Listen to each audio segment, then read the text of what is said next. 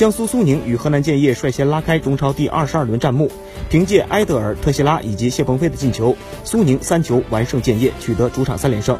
上半场双方互有攻守，伊沃远射造险，阿布都海米提垫射高出，冯卓毅打门被张岩扑出。下半场刚开始，罗静助攻埃德尔打破僵局，随后特谢拉命中点球，谢鹏飞进球被吹后又远射破门，最终苏宁三比零完胜建业。奥拉罗尤在赛后采访中说：“这是两个非常不同的四十五分钟。